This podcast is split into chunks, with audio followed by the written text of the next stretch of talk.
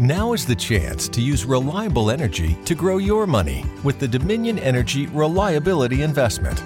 Our new investment product offers competitive returns, no maintenance fees, and flexible online access to your money. Make the reliable investment in reliable energy. The Dominion Energy Reliability Investment. To find out more, go online to reliabilityinvestment.com. That's reliabilityinvestment.com. Hello, and welcome to the TIFO Football Podcast. I'm Joe Devine, and I'm here with Seb Stafford Bloor. Hello, Joe. Hello. Who did we have on the podcast today, Seb? We had Rafa Honigstein on. We had Rafa Honigstein, a bookman and a journalist who writes for The Athletic. he does indeed. Uh, Incidentally, this is supported by The Athletic. Go to theathletic.co.uk forward slash TIFO to receive a 30 day free trial and 50% off your annual subscription. That's 8 pence a day. And Rafa writes for The Athletic. he does. He's also written um, three excellent books. Uh, so we talk a lot about Jurgen Klopp. Um, we uh, look back at the German national team's defeat to the Netherlands. Mm. Talk a little bit about Bayern Munich. Um, We did quite did a little bit of tactics. We did a bit of tactics. We did uh, Jurgen Löw's future with the German national team, Yes. who may replace him eventually. Um, and we did a book. and we did a book. We um, so we're, we're we're recording this on September the 9th, which is uh, which is release day for um, Per Mertesacker's autobiography. Um, and yeah, that's a great read actually. Um, so Yeah. do he, um, Raf's going to talk about that a little bit, but it's um, yeah, it's really compelling. I'm not I'm not a big fan of autobiographies, but I really did enjoy it. So yeah, it's um, Thanks for that caveat. No, no. Well, it, you notice, I, I, I, I feel that that's a symptom of the autobiography market itself, which Mm. is kind of can be very self-serving. Whereas Mertesacker, he's a very forthright guy. He he's got a lot of opinions about. He's got something to say. He's got something to say, but he's also got something to say which is different to what to, to the to the normal conversation, which is Yeah. why I really engage with it. I think um, he's obviously now head of um, Arsenal's academy, and so to mix his set of opinions with you know a, a powerful top flight club, um, you know not quite a European powerhouse, but certainly a you know a, a very visible club in Europe. Very very interesting, and uh, yeah, it's um it'd be fascinating. So do um do have a read of that All right. Well, after uh, you finished listening to our podcast. yeah. Do listen to this first, please. Let's get our We'll leave it on in the background so that it plays for the entire Sure. episode. It's then- all about the stats, guys. Yeah, yeah. Incidentally, if you want to leave us a, a review, a lovely review on, uh, I don't think it's called iTunes anymore, the Apple universe of audio, uh, or if you that want to, doesn't sound right. I think that's the Apple right. Universe of Audio does not sound or right. if you want to rate us on the Internet Stars website, whatever those things are, you know, you push the button, you press the key. Do it really does help us. So please do that. Click with the mouse. Yes. Yeah. Anyway, here is uh, the episode. Thank you for listening.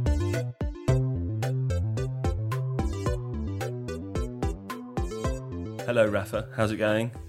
Hello, it's going really well. Thanks so much for coming in. Uh, will you tell me first? You wrote a very interesting story for The Athletic about Bakary Jatta, who's a Ghanaian player, as you say, or was a Gambian, Gambian. Gambian, Gambian player. player. Uh, it's a fascinating story. Will you will you retell it for me now? Of course, um, it's a story that dominated uh, the headlines in Germany over the last uh, couple of weeks, ever since uh, Sportbild broke a story, really casting aspersions about the identity of, of Jatta. Uh, the Jatta that we thought we knew um, is a, a former refugee who came to Germany as a, as a teenager without any parents, uh, grew up in a sort of, um, I don't want to say orphanage, but uh, basically a place where people, where kids without parents are looked after um, was very quickly seen to be very good with the football um, through some people working at uh, that refugee camp. He was put in touch with a couple of football clubs, Werder Bremen and then Hamburg. He went on trial, and at Hamburg he signed a professional contract. So an amazing story. Um, he's now uh, a regular for them. Um, he's 21 now, playing for Hamburg SV in the second Bundesliga. But in early August, Sportbild had the story saying, well, we think this Jatta is in fact uh, Bakary Daffeh, a former under 20 Gambian international who had played at a series of professional football clubs all over Africa. And um, we think he falsified his identity, and in fact, he is uh, two and a half years older. Uh, they, as their witnesses, had some former coaches who felt that this guy is the same is the same player. Uh, you can imagine the the reaction. It was very politicized. It became very very ugly. Um, right wing party, which is very popular, unfortunately, at the moment. The AFD used it as a um, basically as a stick to to beat the refugee uh, policy of of, um, of the federal government, saying this is this is the sort of thing that happens. You know, we our goodwill is being abused by these people on on uh, on wrong documents, etc. Mm. Um, but the, the the denouement of the story is that the Gambian uh, authorities sent over his passport. He already had had that passport for a while, but they also sent over his birth certificate, and he is Bakary according to these documents. So, the three clubs who had appealed against the result uh, withdrew their appeal. Uh, there was supposed to be some kind of uh, key witness flying in from from Africa. That that didn't happen, and now the story is um, is over. Um, it could still um, continue a little bit because the under 21 coach Stefan Kuntz has now said he might uh, see if they can make Jatta eligible to play for Germany, which I think is still a couple of years away, in the way the citizenship naturalization uh, works. But it's more of a, I think, of a signal. Um, and the Hamburger SV supporters and club, they've all rallied around him, and uh, it's been quite moving to see his last game and standing ovations, etc. Rafa, what's the what's the effect been on him personally? Because um, you mentioned that sort of the how political the issue has become, and he is, you know, at the end of it, a human being who's been, from what you've described, being used as a pawn um, to make, you know, various cases in in the, the German political landscape. How's he dealt with this, and how's he balanced that with obviously trying to, you know, to to to make a career for himself? Well, going by what uh, Dieter Hecking, his manager, said, he had some really tough um, few days, certainly a tough uh, few nights after he was jeered uh, incessantly against Karlsruhe SC. One of the games that Hamburg won, where the crowd seemed to take the Sportbild story as as given and was somehow blaming him and somehow sort of saying that you know you are you shouldn't be here. Um, thankfully, um, there's been lots of positive reactions from other managers within German football saying, you know, this would never happen at our place. Uh, we believe that a guy is good enough to play football uh, should be treated as a human being, and um, we would we would never um, condone those those scenes. So I think there's been a backlash against the backlash, if you will. Um, but we'll see. Um, I think as far as the sort of the judicial uh, trial, as it were, or the appeal is, is concerned, that's all over now but I think um, as a story, it might just uh, resonate a bit longer because it does touch upon so many things that people are uh, concerned with in Germany at the moment. The whole refugee issue is just it's very big, and he's been seen as um, you know as a face for that, uh, rightly or wrongly. Presumably, as well, it, it, falls into the category of stories that um, exist now when the truth of them doesn't really matter anymore. I mean, if it's talked enough about over a course of uh, weeks, or if the story is big enough initially, then whether or not it is proved or disproved after a couple of weeks, the sentiment can still uh, be pervasive afterwards. Well, some people want to believe what they want to believe. I think if they want to believe the story, if they want to believe that this is a guy that's cheating the system, that shouldn't be here. He's an emblem for their prejudices, essentially, isn't he? Got into Germany on false pretenses, etc.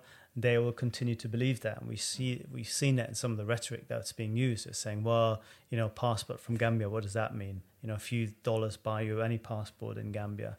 Um, so, uh, you know, there's racism, there's there's anti-refugee um, rhetoric, and that won't, won't cease but I think it's it's also if you want to put a more positive spin on it, it's also brought out um, I think the quite unique power of football. Whereas the Hamburg fans and the club have basically said, you know, essentially we don't really care. Um, you play for Hamburg and you're one of us.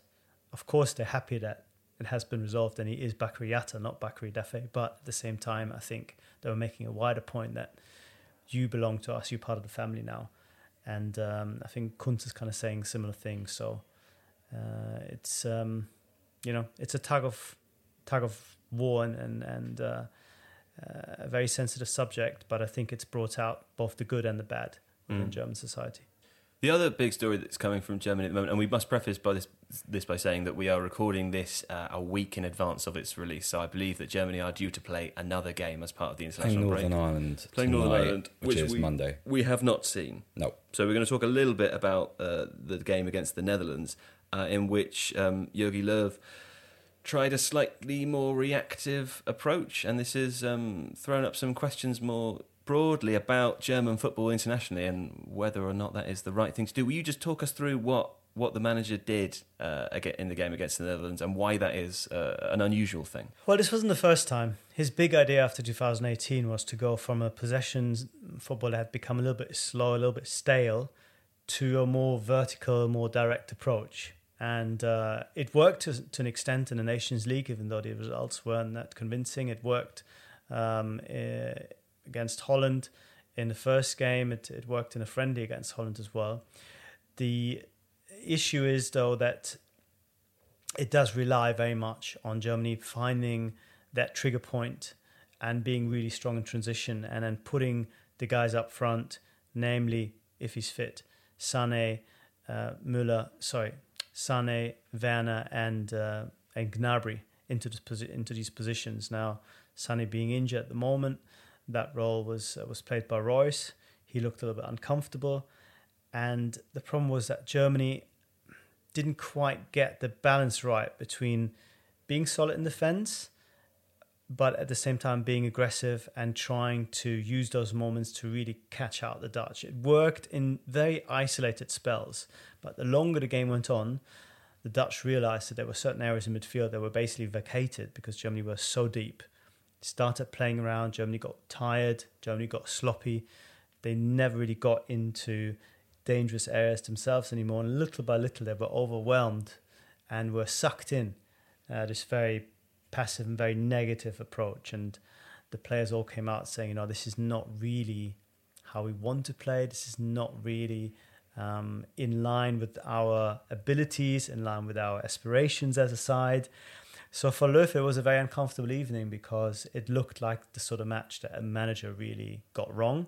And then perhaps more um, more tellingly, wasn't able to to fix, to rectify.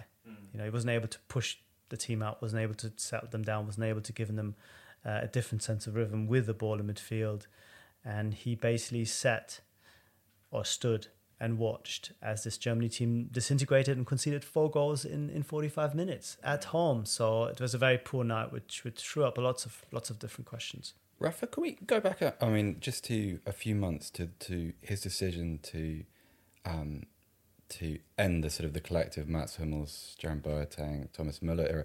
Like we're in England, we don't really know what it is to transition between successful eras, but that is, I I still don't quite understand that because I understand those players possibly Hummels and Müller maybe a little bit beyond their physical prime, arguably. But what's the what's the justification for that? Because surely a sort of any um, any reimagination is generally helped by those sort of totems of, of the past in a way, isn't it? Or is that is that is that not what he is? He did he see it as a clean break? Löw saw these totems of the past being more like obstacles Oh, really? on the Okay. path to a new Germany. And he, I guess his thinking is, you know, if I keep Müller in the team every time Müller does not play, it's a story.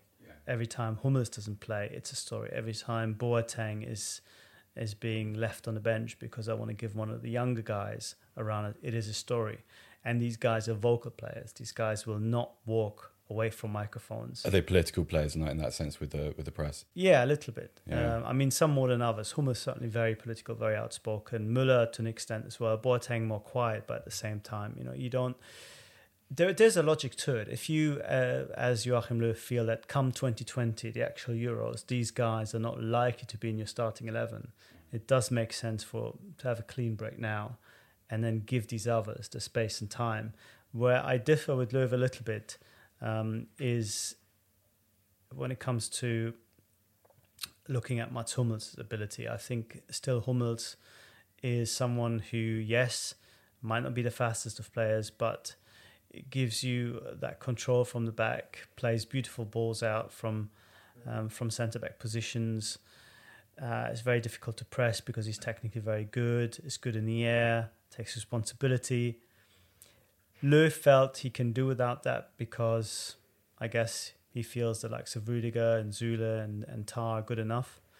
Uh, and also, mm, unspoken sort of subtext is perhaps Hummels uh, being very vocal and being a strong character wasn't always so easy to handle inside the dressing room. So there is now a clamour and a call for, for Hummels to be let in back into the fold. Oh, especially after the, the way they defend. Because that, that's the thing. You, you talked about his elegance on the ball and how composed he is.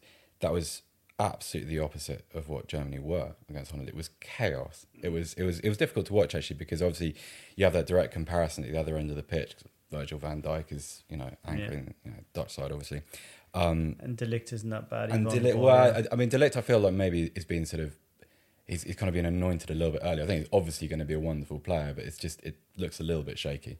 Um, but it's it was it was really strange to watch, and I can imagine if I was if I was a German on Saturday morning, and I've got Hummels and Boateng not involved, almost as a kind of almost like a point of principle. It's a very hard thing to look beyond. That happened in England. It has happened in England. Yeah. Happened well, Terry Ferdinand. You know, Löw has made up his mind, and I think it's going to be very very difficult for him to change it and to track back, both in terms of presenting himself as, as someone who changes his mind in the public, which I don't think he wants to do, but also maybe internally selling that to the rest of the team. Now, however, if Rudiger misses out on the Euros, if his injury problems persist or he picks up another injury, if somebody like Süle doesn't make it, who's now sort of seen as the new best centre back um, that Germany have, then I think Löw might be forced to bite the bullet because I don't want to see them going into the Euros with Tah and Ginter, for example, at the back, or Niklas Stark. I think that'd be that'd be quite worrying. What is his future, Löw? I mean, because obviously there's a little bit of a question mark about his future after the last World Cup, naturally. Uh, what is what's the expectation in Germany about what happens presumably after 2020? Is that kind of is that a natural jumping off point for him? And if so, what happens next? for Germany. Well, not, the assumption is that I think that Germany will play a decent Euro and then Löw will be given one more shot at, at a redemption at the World Cup in 2022. But that is based on the assumption that Germany do not disgrace themselves at the Euro, uh, do not do something stupid, yeah.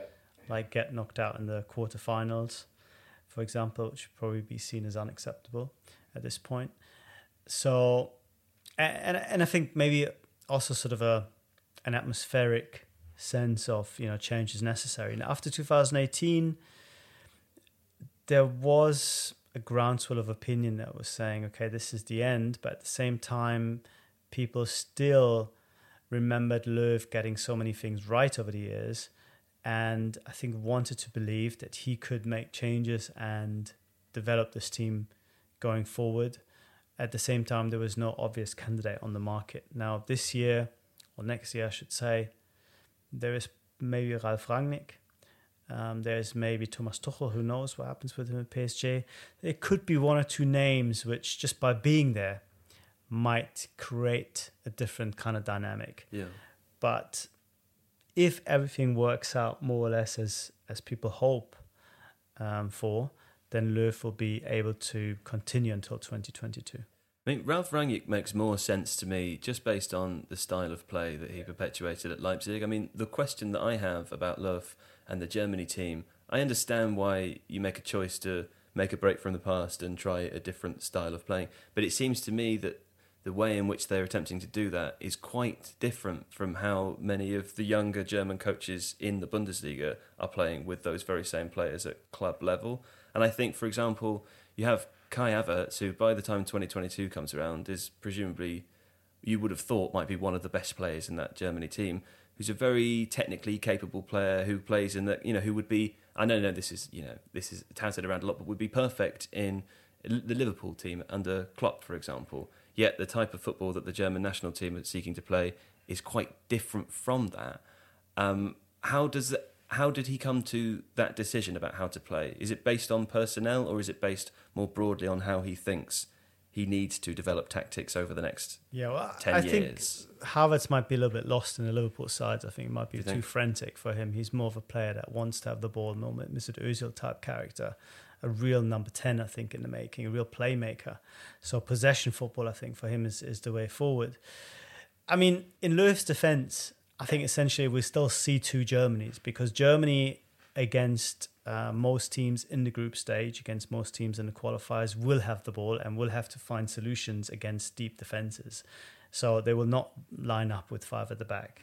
They will not try to play on the break because they just just cannot be done against these sides. So they will have to reconnect with what really made them one of the best sides in Europe, which is the ability to play uh, wonderful combination football, but at the same time having the pace, having the aggression, having the dynamics of it. Now, what Löw tried now against the so-called bigger sides in the Nations League and again uh, against the Dutch and, and the qualifiers is to sort of have a plan B for those games where Germany perhaps have been a little bit naive, a little bit too open, a little bit too possession orientated in the past, and uh, were seen then as um, as a little bit one dimensional. I mean, it happened certainly in 2018 the Mexico game against Mexico, yeah, exactly. yeah. So on paper, it makes a lot of sense, um, but you still then have to utilize this plan a lot better. And if it doesn't work, or if the personnel isn't quite right for the plan, I personally think you know having two midfielders to hold a defensive midfield, and there are Kimmich and Kroos, neither of whom is really an out and out defensive player. They're more like number eights, Kroos more like an eight or ten. It becomes very difficult because then you become very passive and very reactive, but with players who are not really suited to it. It's different when France do it, uh, having effectively four central midfielders. One of them is Kante, one of them is Pogba, and you just go bang, um, pass it up to to Mbappe. Yes, that is a very effective game plan, It but works, it might not be so effective for this Germany team. Yeah, okay. So, what are your expectations then for, for the Euros, which I, I mean are coming up? Because you, t- you you talked about them like this before, and I think other other international coaches often do. The Euros are a big thing, but they are often seen as a precursor to a World Cup coming two years later. And you see coaches thinking in these four year phases rather than two. But what are your expectations for the Euro 2020? Well, I think the team is good enough to to contend and to be one of the, the best sides at the Euros. I think the squad has real quality. I think the likes of uh, Sane and Gnabry and Werner, you know, there there is real there is real talent there. Um, behind them, you've got you know Goretzka and Havertz and Gundogan and Kroos. So this is this is a good side, but uh, there are question marks about the defense uh, both in terms of personnel, um, but perhaps more so in the collective organization. And the big question mark is, you know, can Löw get it right? Because in 2018, he got it wrong. He got it wrong when it came to sort of setting up the squad mentally. They went into the World Cup with a sense of entitlement. Um, they were not switched on. They were not ready for uh, the challenge. They were lost uh, when suddenly the Mexicans didn't just do what they thought they would be doing and, and couldn't adjust. And tactically, they they're vulnerable because Löw has this habit of, of making mistake, and then he's not always the best manager when it comes to making changes during games when things don't go according to plan. This is something that's been a problem of his tenure through the years. That What, we know why do you think that is? Like, what is it about him as a character that prevents him from being able to do that? I 'Cause don't we know if it's a character. I don't know if it's a character issue. Um, I think it's maybe some coaches are more talented than that than others. I think some coaches are very good at at um, correcting their own mistakes and come out smelling of roses, even though they get the wrong approach. But then they sort it out. I mean, Guardiola would be a good example. Of course, Guardiola gets most things right, but certainly thinking back of the Bayern days, I can think of many games where Bayern tried something and after 20 minutes, just Guardiola just felt, okay, this doesn't work at all. We're going to change it now. Remember the, the, Substitutes in the first half. the three centre backs in Camp Nou. Do you remember that game where we was yeah. just sort yeah, they were played man v man uh, all over the pitch. But and it Raf, I quite like it, Raf. It's a kind of it's a willingness. I know, I- no, in hindsight, obviously not, but it's a willingness to at least try things. Where you see sort of some coaches, particularly now, who who seem to line up their sides almost as a way of guarding their own legacy because they don't want that big hiding against a Barcelona, Real Madrid, Bayern Munich. It's, it That's was true. it was a disaster. Let's let's not pretend it wasn't, but it was still interesting for me. This is an advert. This episode is supported by The Athletic, uh, the best place to read about football online. Don't know why I said uh in between, because I know that because it's true. Uh, go to theathletic.co.uk forward slash TIFO and get a 30 day free trial and 50% off your Stop Laughing annual subscription. 50% off an annual subscription. That's 8p a day. And guess what? Rafa writes for them. And Rafa's written, and we kind of already did. Sometimes when we do this bit, we talk about an article that the person has written, uh, the who is on the show. But we did that at the very beginning with the Bakary uh, Jatta. There's a lot more than that though on there. I mean, I um. I yeah, Rafa's probably um, well, inarguably um, sort of the uh, UK's biggest German expert. That sounded weird, like he's an expert on Germans. yeah, no, that that this I think no, but you know what? I- He's I- more of a German expert than you or I are. That's true Yeah. combined. So Yeah, it's true. So no, I mean, uh, I he- would say he- I he's- would summarise what the he- Athletic do by he's the saying that they, they That's what they hire mainly German experts. They want most of their writing is about German people and culture. Well, good access as well. He's very Yeah. well connected. He knows a lot of the players. He's interviewed a lot of them. He's written books with a couple of them. We made a video of one of his pieces. We made a video of, of one of his pieces. What was that Um, about? It was about um, a Jurgen Klopp team talk, um, and it's kind of written with a sort of with first-hand quotes from Georginio Wijnaldum. It's really good. And it has Um, pants in it. it does. Cristiano Ronaldo pants. What do they call them in America? Not pants. Knickers. No. Pants or trousers in Underwear. America? I don't know. It's talking about a man's. Uh, I feel like the uh, more we discuss this, loincloth. the more risk we we we we run of, of being put into a different kind of YouTube category. Yeah. So probably stop That's that. That's true. But anyway, do visit The Athletic, www.theathletic.co.uk forward slash TIFO for a 30 day free trial and 50% off an annual subscription. It's really worth it. Back to Rafa. Uh, let, can we talk about Bayern Munich, please? Because it's been a very interesting summer for Bayern Munich. We know that they brought in Philippe Coutinho towards the end, which presumably it doesn't seem like was their first option. Am I, am I right in saying that? I think that is correct. Okay. Was he anybody's Just first double option, checking. though? I wasn't sure.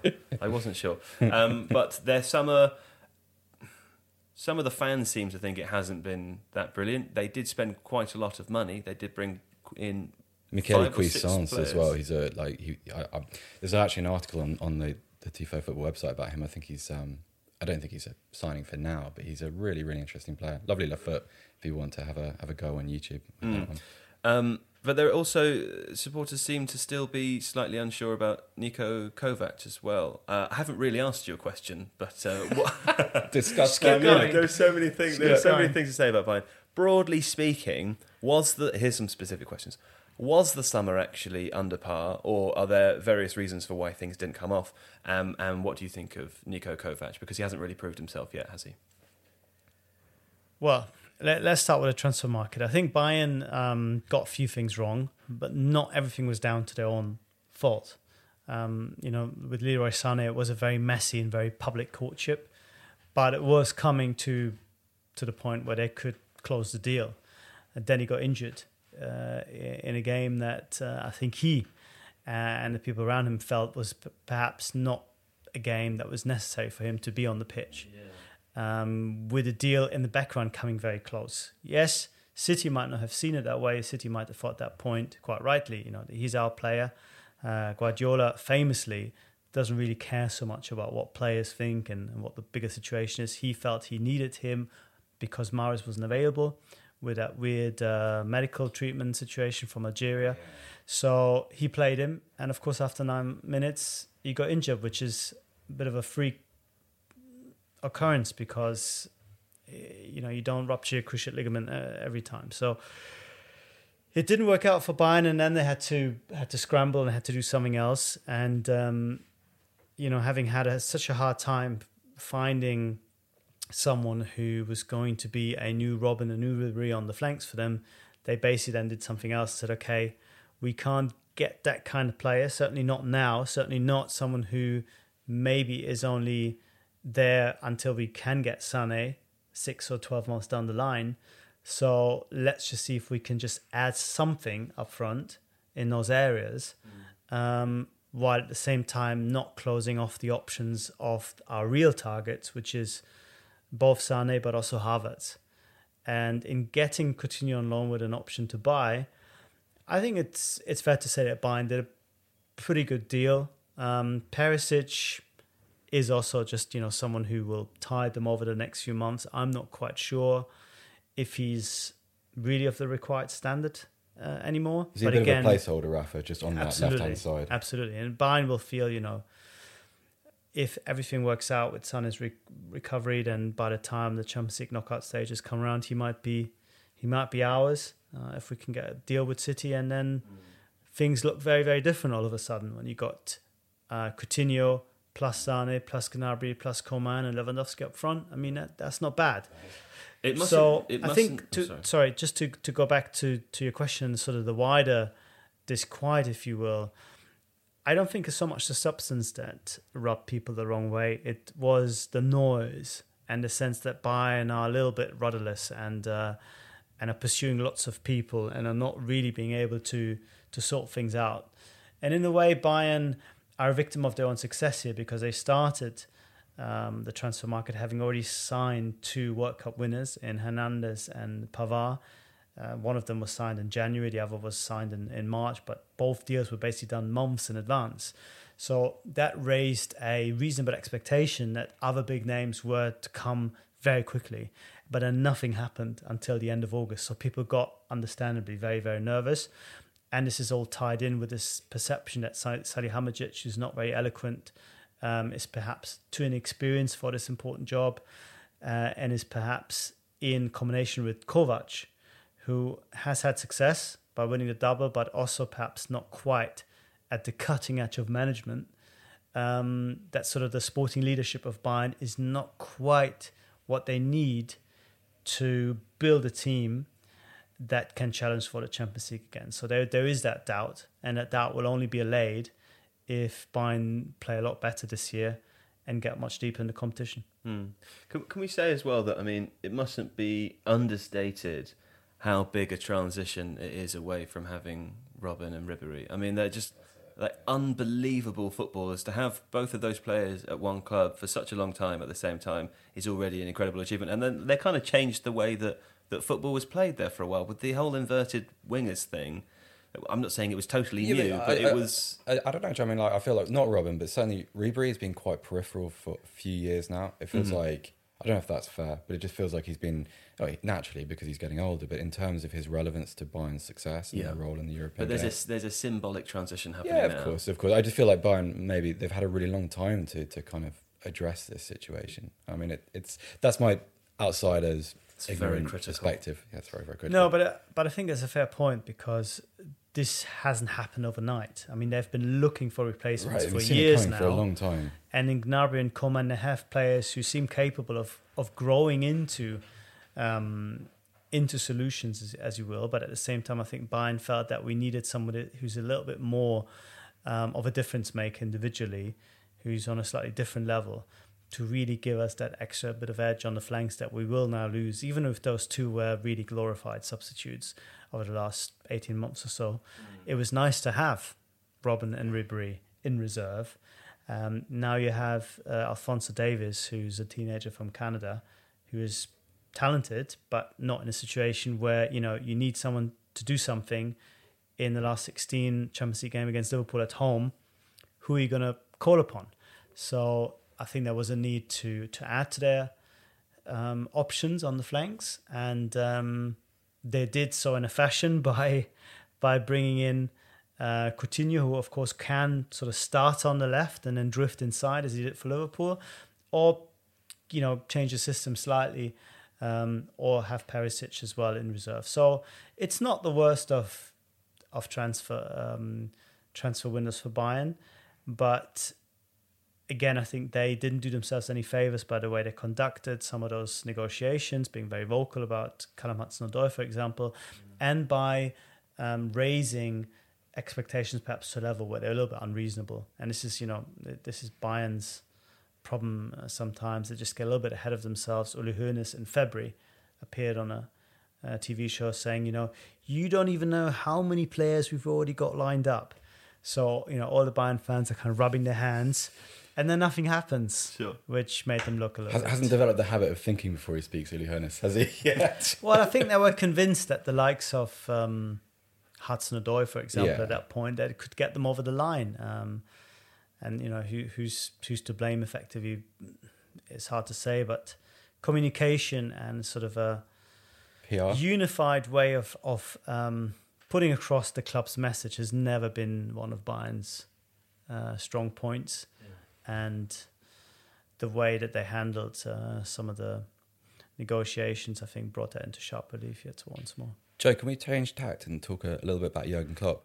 Yeah. because I, I read Rafa's book over um, while I was on holiday. Um, Bring the noise. It's uh, it's great. It's, I, I felt like I, I got to know a little bit more than the when when someone starts to manage Liverpool, they become infused by all that mythology, and it becomes someone like Klopp eventually becomes an extension of a Shankly, Paisley, and and uh, it's it's excellent because it actually the the background detail is superb. Um, I want to know what is um, we're, we're sort of oh, about three weeks removed from him talking potentially about um, a sabbatical should he ever leave Liverpool before you know moving on.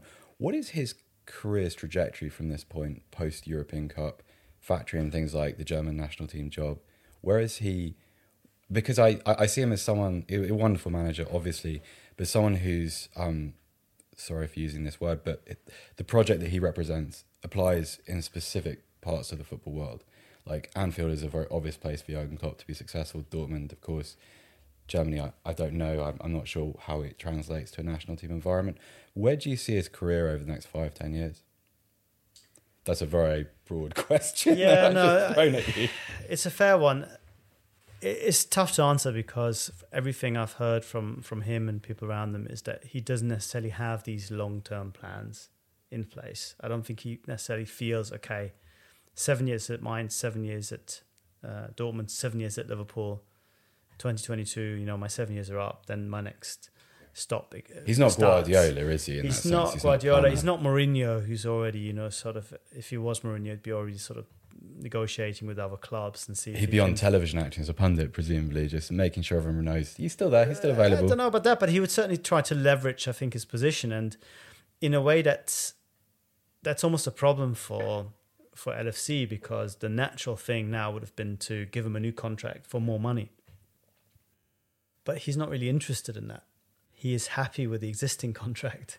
He doesn't want to extend at this point, thinking, I'm not sure what happens in three years' time. I'm not sure I'm still I still have the same energy. I still have the same um, fire. I still get the same reaction from the players. You know, I think he learned both at Mainz and Dortmund that there is perhaps a natural point where you either have to change the whole team or you have to change the manager for things to continue because things can become stale a little bit. And there's only so many team talks you can do before players switch off. So unless you want to kind of build a new Liverpool at that point, which will have to be necessary. You know, it'll be Liverpool post Firmino, post Mane, post Salah. It's frightening to think about it. I think as a as a Liverpool fan, um, then the alternative is to move on.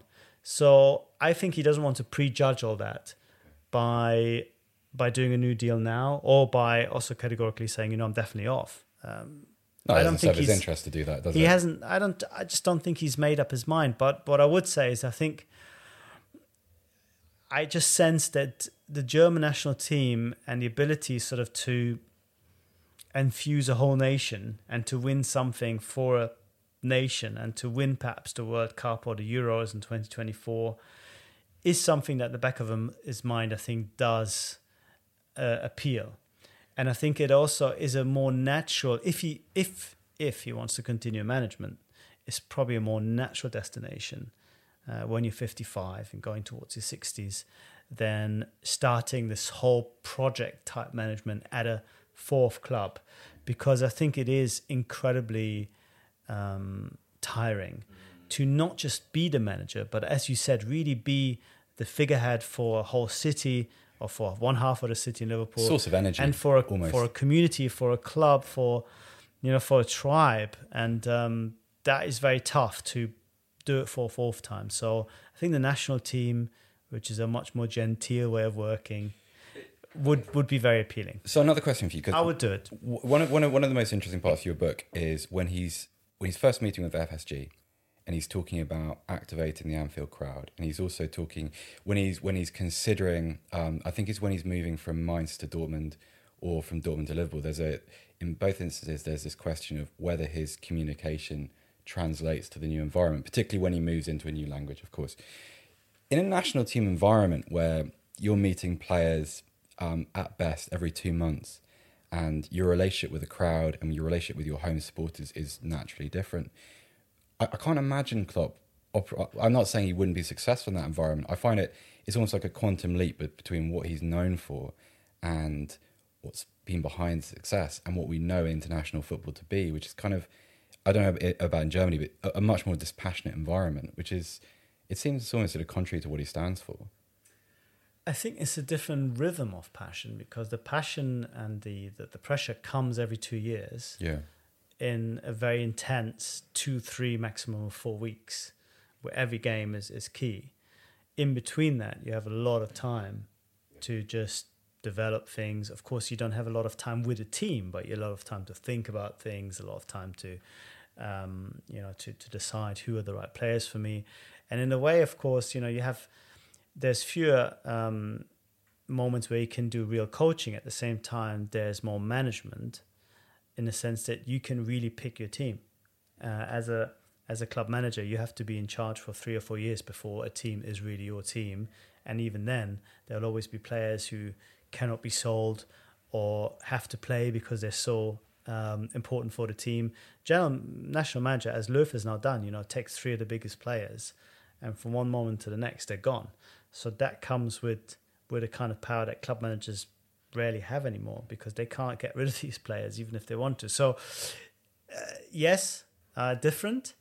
But the one thing that I have learned about Klopp, and the one thing I think that everyone knows who's, who's worked with him, is the guy is super smart, and he's adaptable, and I think he would figure out how his way of working and the you know slightly different requirements of being a national manager how these two things would work together. And uh, I have no doubt that he'd be he'd be very good. He'd be this is another thing. He'd be so popular. I mean, he'd be like the equivalent of I don't know. I don't know if there's an equivalent. He'd be you know he'd be like the most popular man in Germany, taking over the most important team in Germany. Is so, that already the case? Is if if if Löw was to walk out tomorrow, would he be the popular choice already? Oh yeah, yeah, yeah. I mean, it's not just it's just not just a national team. Dortmund would take him. Yeah. Bayern would love to have him. I think even Schalke would love to have him. Could he? The Bayern Munich, given the things he said in the past, could he ever manage Bayern Munich? Is it is that politically possible? I think it is. I don't think he is as categorical as uh, as people would would like to see him. Yeah. I think he's he's quite pragmatic, and I think he wants to be at a club where you know people, of course, need to buy into his ideas, but he also wants to be successful and wants to be given um, the opportunities to to uh, yeah to kind of put his football in in motion and put that on the pitch. So he's always been, I think, privately fairly open to the Bayern idea, at least in his communication with Bayern. But at the same time, I think because he went a different path, Dortmund, Liverpool, um, more for sort of pragmatic reasons rather than let's say ideological ones, I think going to Bayern is going to be very difficult, um, and it, it, would seem more natural for me um, to see him stay at Liverpool until he feels the job is done, one way or the other, and then if he still wants to coach, then maybe uh, go for a different style and a different uh, rhythm, which I think by then might be might be very attractive. Just that bit more distance that you can have from you know, putting the cones out every day. It's a different stage of life as well. He's getting older. You don't want necessarily to be, you know, 330 days a year on the training pitch, I'd, I'd imagine, mm. as you young I, family. I think uh, people just want to be around him, right? I mean, it's very rare that you hear that there's been some kerfuffle or friction uh, at a club that Klopp is the manager of. And I think, you know, similarly to, to, to Guardiola, people want to work with him. But I think the difference is that players want to work with Guardiola because they are an admirer of the type of football Whereas I think players want to play with Klopp for the same reason, but also because he's so cool. Like I, you know, I, I want to be friends with that guy. I want to be around him all the time. He has a magnetism have, to him. He does, yeah. and and that kind that kind of that hangs over all of the other bigger egos in in a dressing room. And I think with some of the issues that you know you've been describing, Löw have with Germany um, over the last couple of years in terms of deselecting or selecting big names and what happens when you have a player that you have to play I think uh, having uh, Jurgen Klopp as as the manager of that team would kind of dispel many of those issues because everybody loves him. Or is that naive? Um, Have I been struck by uh, by? Uh, no, I think by and large love? people people do appreciate him as a person, but the bigger story is that they feel a little bit like Guardiola, but in a very different way. That he helps them play well, he helps them to perform well as players, but also as a team, and that ultimately is is the reason why any player follows a manager. If they feel that you know this guy helps me, this guy makes me better, this guy increases my chances of of of uh, winning things, of scoring goals, of making more money with a big contract. He, I love him, and um, I, I think with Klopp it's probably more on an emotional basis than than with Pep, who's more technical.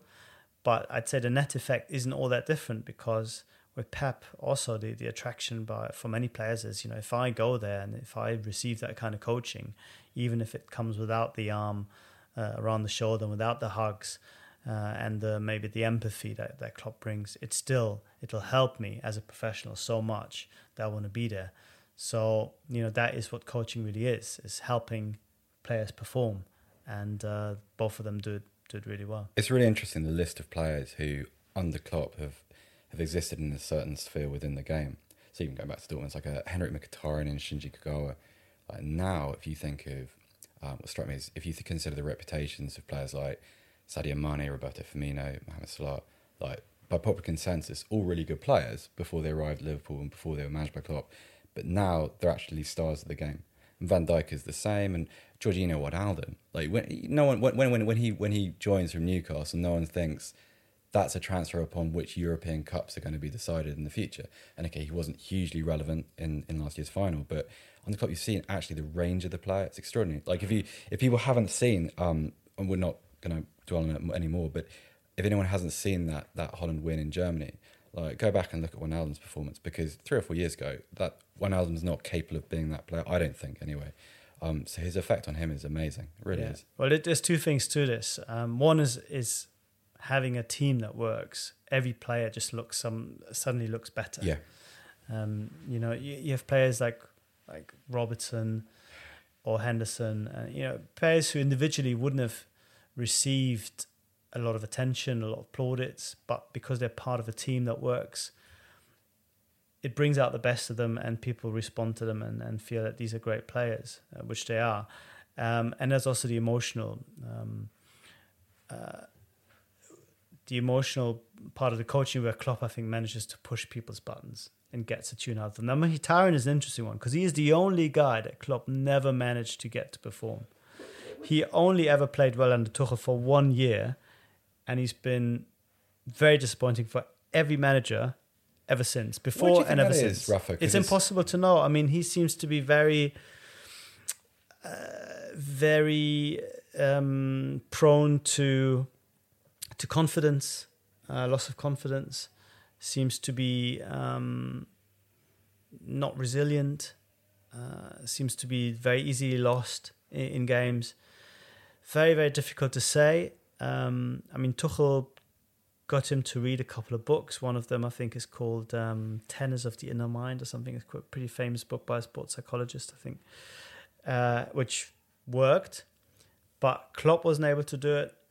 Um, and, uh, you know, successive managers at both Man United and, and, and Arsenal weren't able to do it. So I think he he's a guy who unfortunately just doesn't seem to be able to bring his immense talent onto the pitch very uh, on a consistent basis.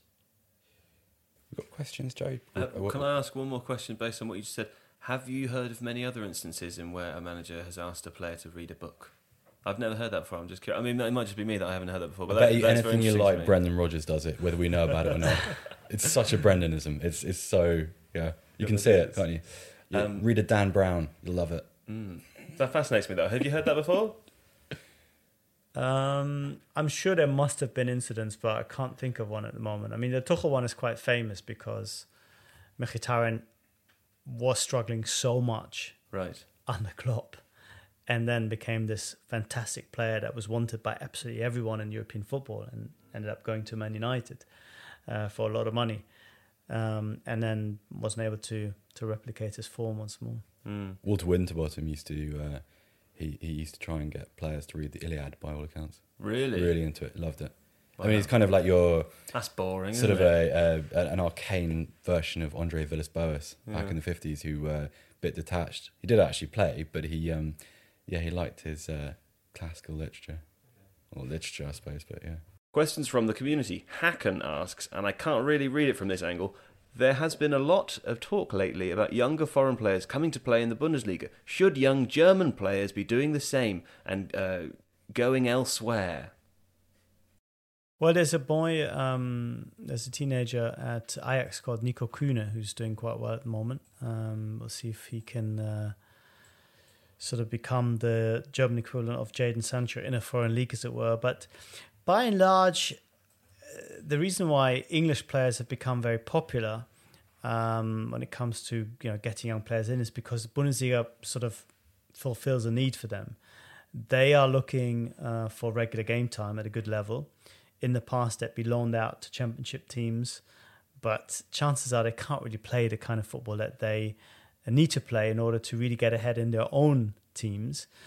Um, but their clubs are, as you can expect, reluctant to give them to better teams because then they would improve their rivals. So, unless you really want to step down a level and go into a side batting relegation or it's team in mid-table playing maybe not the kind of football that you want, going abroad is has actually become a a good idea, and whether that's on loan or in the case of of Sancho uh, on a, on a real deal, and uh, the opposite, as it were, um, need doesn't really exist so much because the loan system is a lot less uh, adversarial uh, in Germany. Clubs are less reluctant to to loan players out. There isn't uh, that bigger uh, a fear, you know, oh, this guy might might succeed at one of our rivals. You know, what's going to happen? The, the the the press will kill us. Why is that? Why is it different?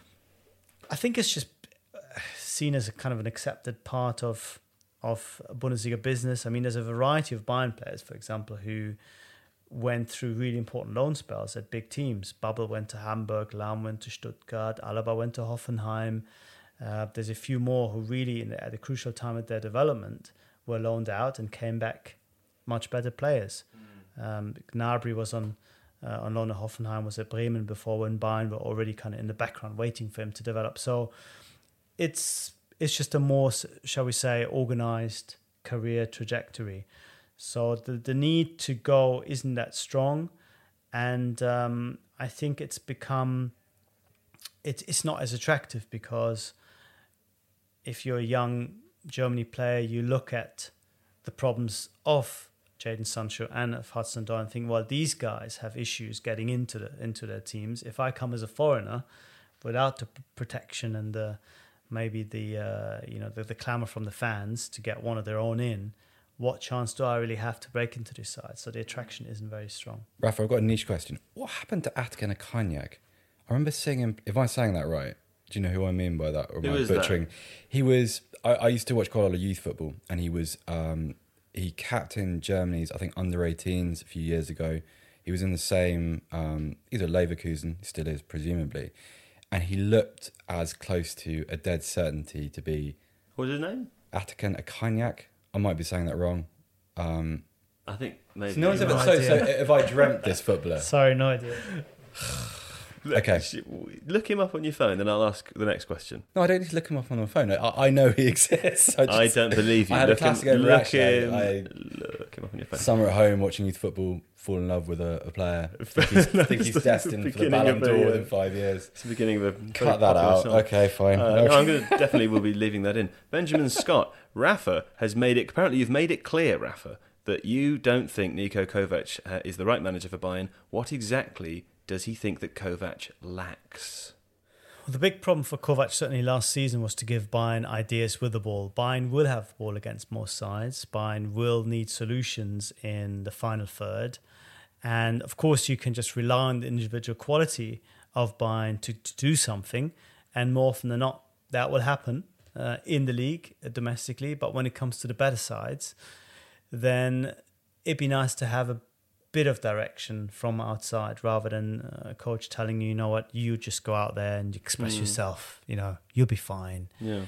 Um, I don't want to do Kovac a disservice because I think he has taken some of the criticism on board, and the signs are that he is investing a bit more time now, looking for playing patterns and looking for processes on the ball in recognition of Bayern's problems last year.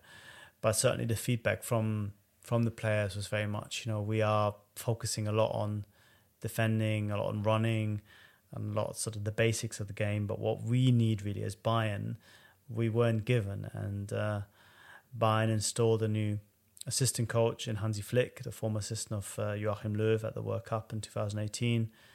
And by all accounts, Flick and Kovac are now responding to some of those needs and uh, have changed training a little bit. So I don't want to say that you know Kovac is is not able to to do it, but certainly last year he wasn't really doing what Bayern were were looking for. Hmm, okay. Uh, there is another question here from Jake Howard. It's very long, and I'm going to uh, slim it down by uh, asking Goetze. Hmm? Mario Goetze. He scored that wonderful World Cup final goal, uh, and he, uh, you know, had been described in the same category as players like uh, Lionel Messi in the past. why? What's happening with him now? Well, what's happening is that he is um, looking quite sharp um, every time he does play, which doesn't happen all that often because under Lucien Favre, he's not seen as a starter. He did play quite a few games in the second half of the season, but that mostly came as a false nine or with Reus ahead of him. Uh, right now, Paco Alcacer is looking very strong and is the number nine, and Reus is behind him. So if you see Götze as a central uh, forward of some sort, it's very difficult to to find a space for him for for Favre.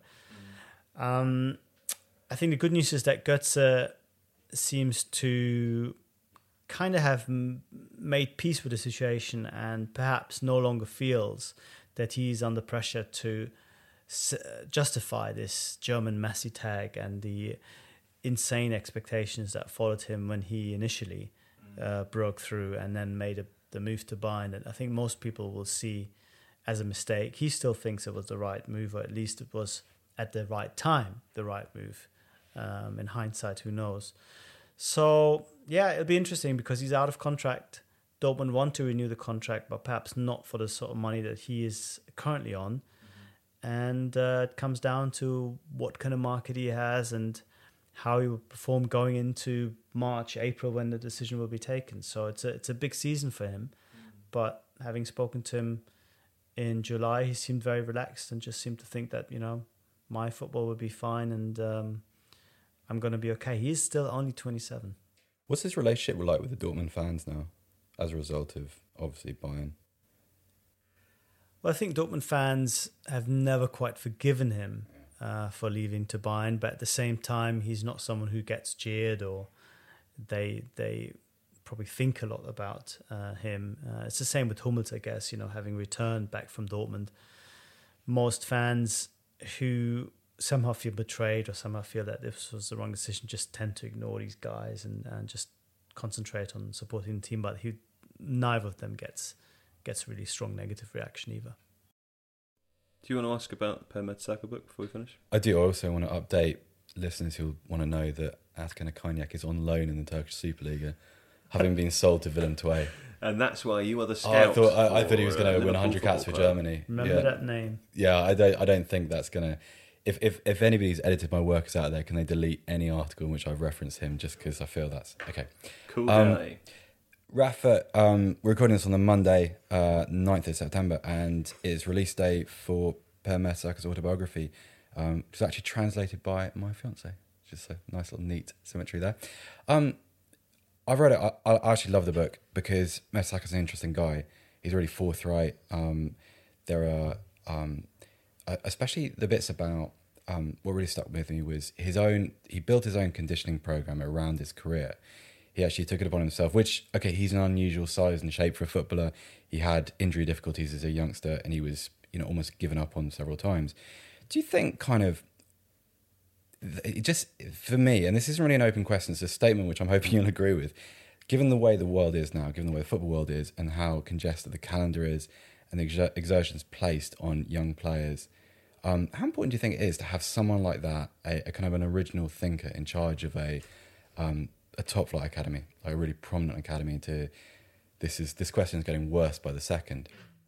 It's I like it. It's very long though. Do you see what I'm getting at? Because I, I like the idea of, of, of someone who's willing to think outside the box, willing to um, to encourage young players to take respons- responsibility for their careers, um, given how much physical pressure they're now under. Is there any sense in that at all that you can pick out? yeah, no, absolutely. I think um, having spoken to people have seen him work now at Arsenal for well just over a year, I think players and, and certainly parents respond to him because of his own history, because he was someone who had to do extra stuff. He was not gifted necessarily technically to just um, succeed. It, it was with him, it was all work and it was all, um, as you said, taking responsibility and thinking about, you know, how can I get better? What can I do? And I think, you know, the idea of education and sort of self betterment is something that does resonate and that is necessary because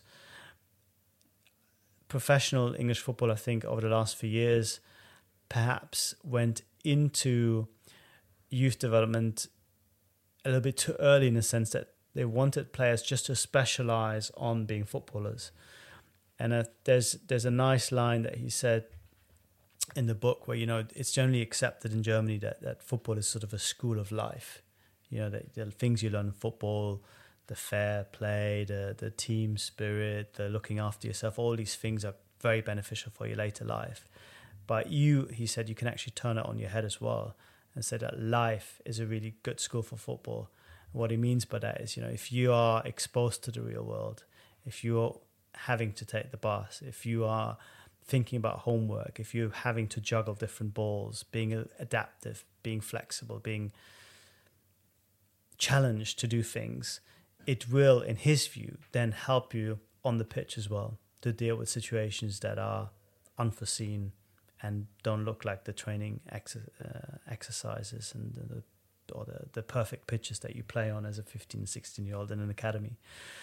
And that, that is his big, big story, if you will. And I think he's trying to make changes and trying to um, get players to sort of wake up to the bigger world out there because uh, he thinks that is very beneficial uh, when it comes to sort of building personality, but also ultimately building good footballers.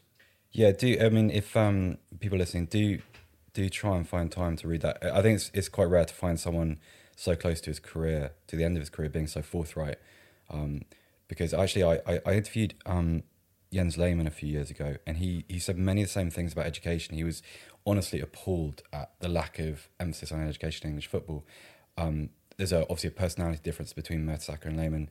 I I think I haven't met Per Mertesacker, but he's it's a little bit easier to warm to him, um, and his personal experience and the kind of difficulties he faced. You can see why he has these ideas, and I just think it's really interesting to have someone like that in charge of an English academy, just because of what kind. of, I know these things come on a time lag. It's not going to produce a different type of Arsenal footballer overnight, but if he's there for five, ten years, the kind of um, I think the buzz phrase in English was problem solving certainly kind of it's um, uh, a Dan Ashworthism. Um, but it's true. Like if you if you get a player to take responsibility for his life, then that kind of tenuously applies to things on the field. Um, so yeah, do read it. It's, it's fascinating. It's um, I'm I'm generally a little bit skeptical of autobiographies, but I loved it. So yeah. It was also really interesting to see the reaction of some of the players who've read the book when it came out in Germany. A lot of them um, seem to really be able to relate to the pressure and the almost sort of physical um, unwellness that accompanied some of the pressure he experienced as a player. Because I think he started from a point where he perhaps never really felt 100% confident that he was good enough. Kind of thought that he was he was in the academies because of his dad originally, didn't he? Yeah, correct. Um, so he made it as a footballer late. He made it as a footballer in spite of many of his uh, sort of physical limitations. Um, and I think as a result, perhaps he always felt somehow under pressure to justify his place and to, you know, not to make any mistakes, especially as a defender, I guess, where every mistake just can make the difference between you winning the World Cup and Germany getting knocked out in the last 16 and everyone blaming you. So, um, yeah, it was very interesting to, you know, to talk to, to players now who, who read the book and who were almost, I think, I didn't want to say they, they admitted that they had similar thoughts, but you could just tell that it could relate to it very much. And um, I think it opened the door maybe to one or two more players after their careers being a bit more open about their vulnerabilities and their, you know, the, the, the kind of precariousness of, of the situation that they've often find themselves in as, as professional footballers. Mm. I always find it very moving when they do that because suddenly Yeah. you see them as uh, Human, fragile human beings. human yeah. being. Yeah, I, I- you know, that, that's what you take away from it. Yeah. He comes across as a human being, not as a sort of an airbrush star of the game, but someone who is uh, who is who is scrapped for everything he's got. And it's um it's actually quite an inspiring story, given where he is as a teenager and how he sees himself within that context, and what he became and what he is now. And uh, it's uh, yeah, he's a he's a very self-deprecating guy seemingly. Um, so yeah, it's it's a great read. It really is. Available for purchase online and in shops, presumably, As of now. as of now. Okay. Uh, Rafa Honigstein, thanks very much for coming in. Thank you for having me. Really appreciate been it. great. Um, do go and read Rafa's work at The Athletic. Uh, it's wonderful. And um, we'll be back next week with something else. Thank you. Goodbye.